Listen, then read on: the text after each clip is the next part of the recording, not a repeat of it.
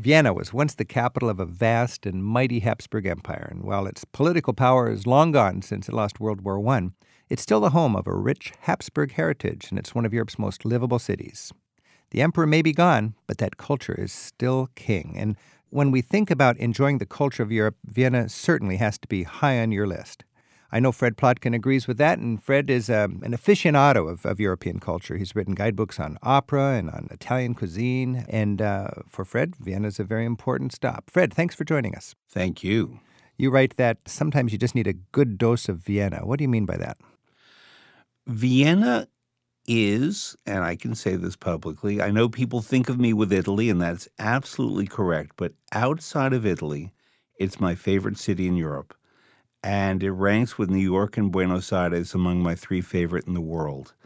Here is a city of about 2 million people that was built on the idea that we can enjoy life, we share life over wine. And by the way, this city grows more wine grapes in the city limits than any capital in the world. And that all of it has to be abetted deepened, contrasted by culture, by philosophy, by ideas. It has had a history of phenomenal cultural achievement, occasionally and sadly terrible prejudice that has underlined and often persecuted the, the hatred of certain artists. But this contrast and flow of ideas, never easy, nonetheless has created an environment that even today, more than ever, is bubbling with ideas, culture, modernity. The Viennese, we think of them as being whipped cream and, and Mozart and waltzes. It is all that but it's also a city that even today is very cutting edge. You know, when you think of cutting edge, I just think one of the most dramatic sort of cutting edge times was during the early 1900s. The end of the whole notion of divine monarchs and the Habsburgs. And in Vienna, you had all this literature and philosophy and architecture actually physically in a showdown. You'd have modern buildings staring down the, the facade, the Baroque facade of the Habsburgs' palace. Well, don't forget, living in Vienna at that time and then sadly driven out of Vienna about 20 years later was Dr. Sigmund Freud. He's the person who redefined the passions of the mind. He met local patients. He looked at the Viennese society. He observed people at play, at work, in restaurants. And out of that, he's the man who defined why we do what we do, what human impulses are about.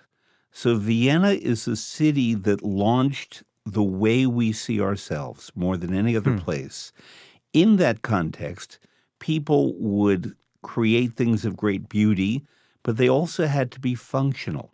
So we think of Baroque swirls, but Vienna's the place that created the clean lines of Jugendstil, the young style. Mm-hmm. It's the city that pioneered design of housing for artists in the 1920s. It's a city that promoted forward looking artistic creation. We know Mozart, Schubert, Haydn, Beethoven as the first Viennese school, but the second Viennese School of Music, Schoenberg, Berg, and others, were the ones who completely turned music on its head, created the 12 tone scale, and invited the people to look toward the future in music when everybody else was still stuck in the 19th century. I wonder how much all of this embrace of life and passion for the future and everything has to do with the fact that they were once basically the ultimate superpower in Europe and then they lost that and maybe they realized what's more important? Well, I think in part we have to go back to about 1740 when Empress Maria Theresa took the throne and she ruled until 1780. She's the person who fostered love of the arts.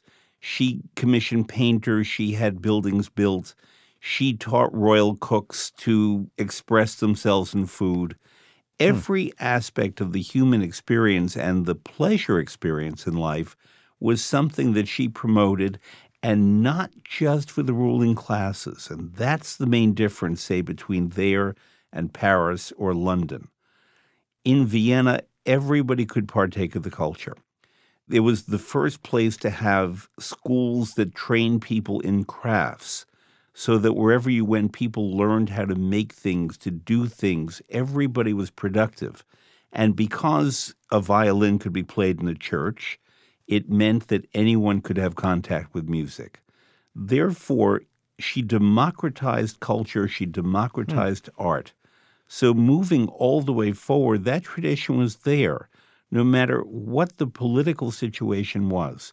And ultimately, when the Habsburgs fell at the end of the First World War, what the people were left with was their cultural heritage. And it was from there that they picked up again and they understood that to move forward, we need to advance our culture, not just live in the past, but advance it. And what then happened, all the tragedy of World War II, certainly Austria was completely on the wrong side of that. But nonetheless, when they came out of that again, the people began to gather their wits and rebuild their society by building on the culture. Now, even today, as a traveler, you can enjoy this passion for making high culture accessible to the to the common people. There are art galleries all over Vienna we don't think of the city necessarily as a city of painters and artists, but Klimt was there and Schiele and many great artists gathered, visual artists gathered in Vienna, Kokoschka being another. So that galleries all the time are showing new works by the next generation of artists. There are little music scenes, not only the Vienna State Opera, but places where people are performing, writing, and creating new music even if you go to the Stadtpark, the Stadtpark is right. sort of the central park of Vienna, you find statues of musicians, but underneath that, you find people creating performances. It's rather remarkable. This creative impulse is there in everyone. Every time I go to Vienna, I just find there's sort of an ongoing festival, and it doesn't even have to be a, a festival as such. I know that at pretty substantial expense, I think, they they turned the whole park in front of the city hall into a concert hall for 60 nights in a row in July and August. They've got a 60 foot wide screen, 3,000 folding chairs. There's a big food circus there with 20 or 30 stalls, and the city pays for this. And I was talking to an official there, and they said they're just really wanting to make sure young people get exposed to classical music. And uh, this is just one more example of how, even in tough economic times, they will prioritize for this. Austria is a nation of 7 million people. I live in New York City, which has more than 8 million people. You have to imagine that this little country with this amazing artistic heritage could make itself a generic country like all the others, or it could be the citadel of culture.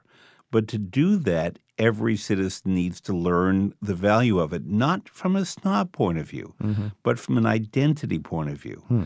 And what I love about the Austrians, if you go to Salzburg, which is a more conservative city, they nonetheless tolerate some of the most radical, way out theater mm. productions because they understand that, like it or not, understand it or not, we have to move forward with culture. And that is so amazing when you compare it to many American places where the traditional arts, such as opera and classical music, are treated in a museum like way rather than a let's move the culture forward way. Finally, we're getting around to that in places like the Metropolitan Opera, but it took a long time. I love that whole notion that it's not to be put in a museum, but it's to be enjoyed and reinvigorated with a new generation and so on. When you think about Vienna, you've got the Vienna State Opera and you've got the Vienna Philharmonic in the pit. I mean, it's like the all star game every night of the year, and they make 300 performances a year. Apparently, they they make a point to have different performances on successive nights, even if it means a lot of extra moving stage gear around, so that people can enjoy all of that variety. And at the same time, they go to great lengths to make tickets available to students and paupers. I mean, what for five dollars you can get a standing room spot up on the top to hear some of the greatest opera in the world. Well, actually, in the State Opera, it's not on the top floor. The standing room is in the back of the main level. And the tradition there is that you have to get there very early and you bring a scarf and you tie your scarf to a pole or a place, and that indicates that you've reserved it for yourself. That's how you know it. And a lot of Japanese come with beautiful scarves. And a lot of local students enjoy a lot of great music on a student's budget. True. Another thing I want to point out is that after performances in Vienna, people just don't go home. They go out and eat and they talk about it. Now, the wealthier people might go to a fancy restaurant, but there's a wonderful little Wurst stand that sells something called a Käsekrainer. Käsekrainer is sort of a sausage with cheese in it. And people stand there after the performances, hmm. eating those and drinking beer or cider, and debating the opera performance for another hour and a half, including many of the standees. Those Wurst stands are just great community centers, and you see people even in the cold of winter standing together deep into discussion about whatever they've enjoyed. I'm Rick Steves. This is Travel with Rick Steves. We're talking with Fred Plotkin.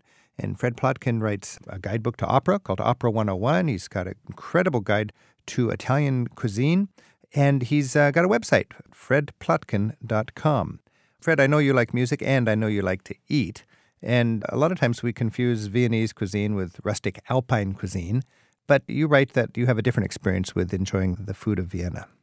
Well, one book I would love to write, but it's been hard to persuade publishers, is a Habsburg cookbook. In other words, the Habsburgs ruled over an empire that now is made of 15 different nations, ranging from the Baltic all the way down to the Adriatic, east to the Black Sea, west to Milan. And they drew all of these culinary traditions into Vienna as well as the flavoring and the spicings. Viennese cuisine is about being delectable and pleasurable rather than hearty, heavy like Alpine food.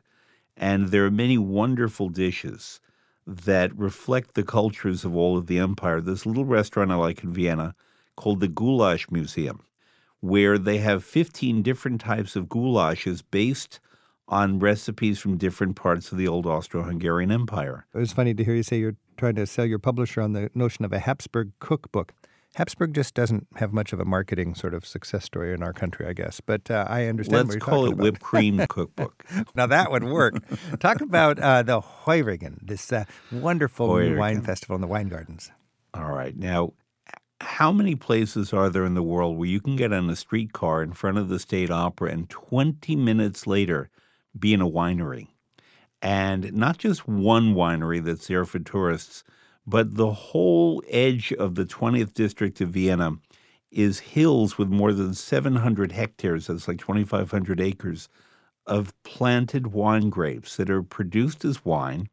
And all of these different wineries have restaurants called Heurigen, where you go and you drink the local wine, you eat delicious food, you hear music. One of them used to be where Beethoven lived. They all have history. Schubert used to go out to the Heurigen and compose. You could think that these are touristy, and a couple of them are, but most of them are really favored by the Viennese. And if you want to encounter them enjoying their lives, you just get on the streetcar and go to the Heurigen. I would never miss that experience in Vienna. Take us on a walk through the Naschmarkt.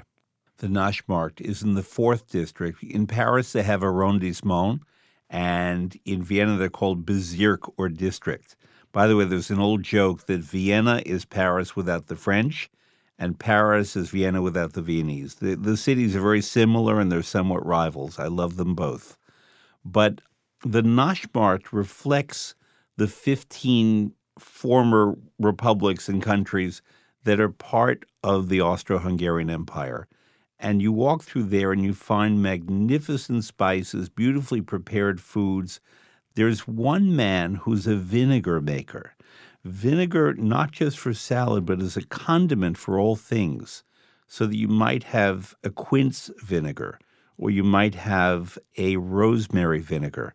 And the Viennese use vinegar as a souring note, which is not to say that a dish is sour, but if you have fatty pork and you add a bit of, say, apricot or plum vinegar, it takes out the fat, gives a touch of the flavor.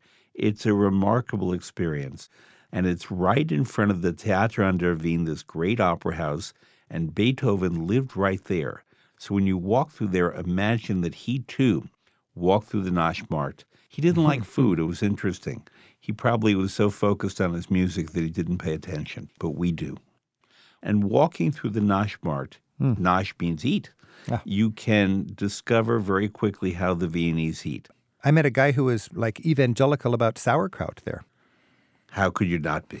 yeah, and uh, you're right. If you always didn't like sauerkraut, wait until you get to Austria. or coffee. That's what I preach about is the coffee in Vienna. Well, let's talk about coffee because I know Starbucks oh. went head on head with the ultimate coffee culture by putting their lead opening outlet right there across the street from the Sachertorte Cafe. And there's a, quite a discussion in Vienna about American chain coffee or the local coffee. Well, I definitely think that Austrian coffee is superior because it's more delicate. It doesn't have the burnt taste, exaggerated taste that Starbucks often does. But the roasting of Viennese coffee, which really comes from Trieste, if you think historically, Trieste, and now in Italy, was the main port of Vienna. If you remember the sound of music, Captain von Trapp is in the Austrian Navy. Where did the Austrian Navy go? They were in Trieste. Ah. And all the coffee beans arrived in Trieste. They were roasted to be smooth, to be mild, fragrant, aromatic, a bit cinnamony. Not that they add cinnamon, but just they would have that note or a touch chocolatey. Hmm. And they so beautifully refined the roasting process that when you drink a cup of Viennese coffee, the most famous brand is called Julius Meinl. It's heaven, and it goes perfectly with Viennese pastries. And the Viennese cafes are just a beautiful experience uh, from a pastry and coffee point of view, and just from an ambience point of view. It's sort of the neighborhood living room, and they they're really experts at, at creating that that whole experience. I'm always astounded at a Sunday morning in Vienna. What what do you do to enjoy a Sunday morning in Vienna? Well, Austria is a Catholic country, and they have churches that play beautiful music. Uh, St. Stephen's Dome is the most famous church in Vienna. I like the Thomaskirche, which is where Mozart worshiped. And you would go there on Sunday mornings, and they're always playing Mozart. And that's a wonderful way to start. And then I walk through the Hofburg, the gardens there, past the stables of the Lipizzaner stallions, and I go to the Kunsthistorisches Museum, the Great Art Museum of Austria, where they have a Sunday brunch. And I sit down and have a course. Then I go look at some paintings. I come back for another course. I go look at more paintings. In Austria, in Vienna on Sunday, you slow down. Everyone slows down. Stores are mostly shut, and therefore you connect with yourself and you connect with history. Fred, at least in my dreams right now, I am on a plane to Vienna. Dankeschön and auf Wiedersehen. Bitte schön und auf Wiedersehen. Each year, Rick Steves tour guides take free spirited travelers on escorted tours all over Europe, one small group at a time. This year, we're featuring tours of Germany, Austria and Switzerland, Berlin, Prague, and Vienna, and the heart of Belgium and Holland. For a free catalogue and Rick's Tour Experience DVD, visit the tour pages at ricksteves.com.